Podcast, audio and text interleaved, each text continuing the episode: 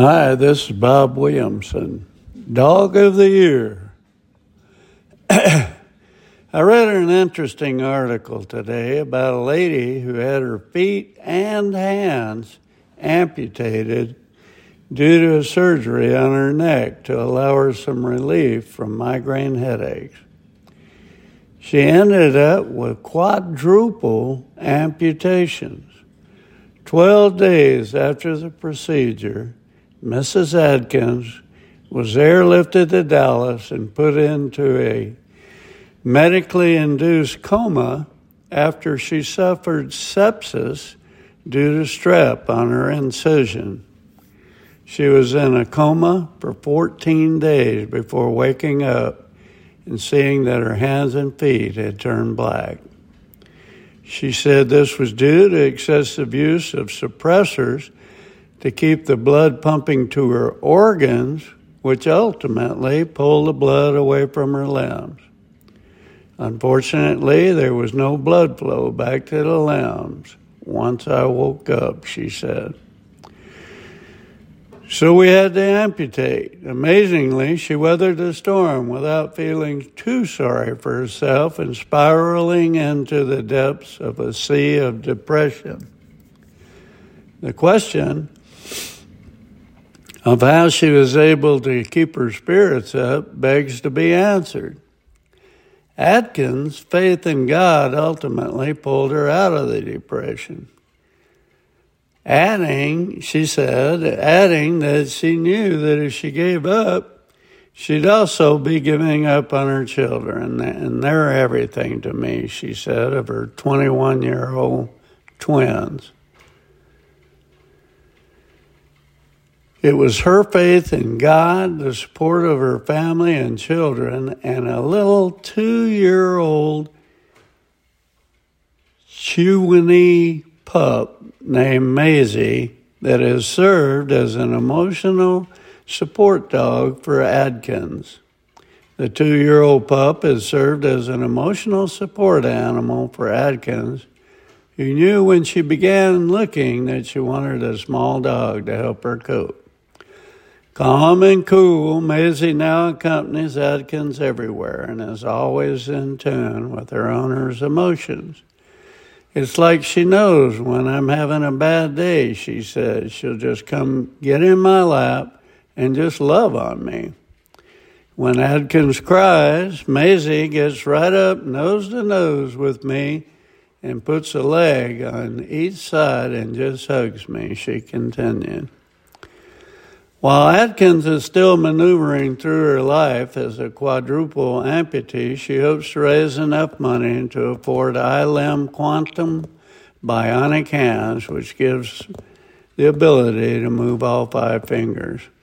For anyone interested, donations can be made through GoFundMe at gofundme.com F Medical Necessity.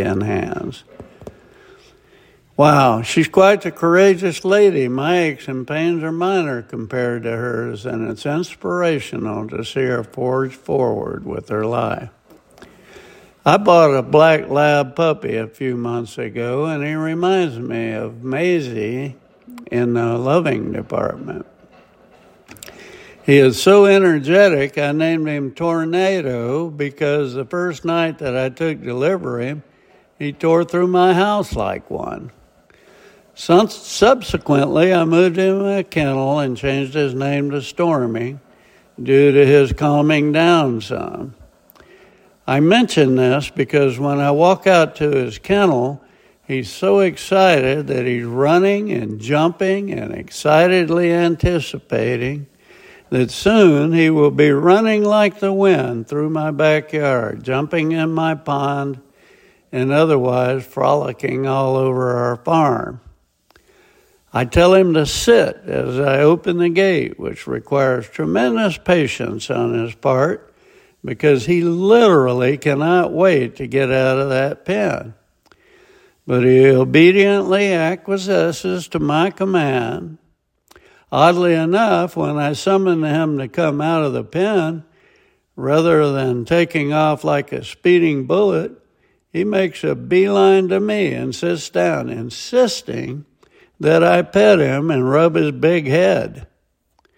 Finally, when I tire of it, I send him off and he runs in big circles with what can only be described as a huge smile on his face. I understand how this lady has become so attached to her little dog. Call me crazy, but I believe these animals are sent by God to help distract us from the bad things we face in this world. Spending just an hour or so a day with mine puts me in a good mood. Darn if I don't anticipate his training and play sessions as much as Stormy does. I thank God for him and urge you to considering consider getting some sort of pet. I know one grouchy old friend of mine who gripes, complains, and whines incessantly about his aches and pains. He has a cat that he loves and treats like a human. Unfortunately, even the cat has not stopped his constant complaining. Perhaps that's because it's a cat and not a dog. But this cat does seem to give him a great deal of companionship. If you are depressed and perhaps have lost a loved one, got a bad report from a doctor, or overwhelmed by this world so full of trouble, had a spouse depart for another, or whatever, try getting a dog or a pet of some kind. My dog never stops wagging his tail, even when I'm scolding him for being stubborn. He loves me, and I can always cheer myself up by spending time with him.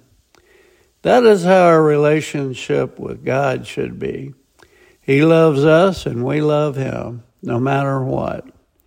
Spend some time with God today, just the two of you, having fun and loving each other. The God who created the universe, the most powerful being ever, loves you personally. Try to wrap your mind around that. He loves you, not just people in general, but you as a person. He cares about your life and wants to be part of it. Even if you spent your whole life running from God or done things you regret, He still loves you and wants to have a relationship with you. God's love is unconditional and infinite, far, far beyond what even the best of people are capable of.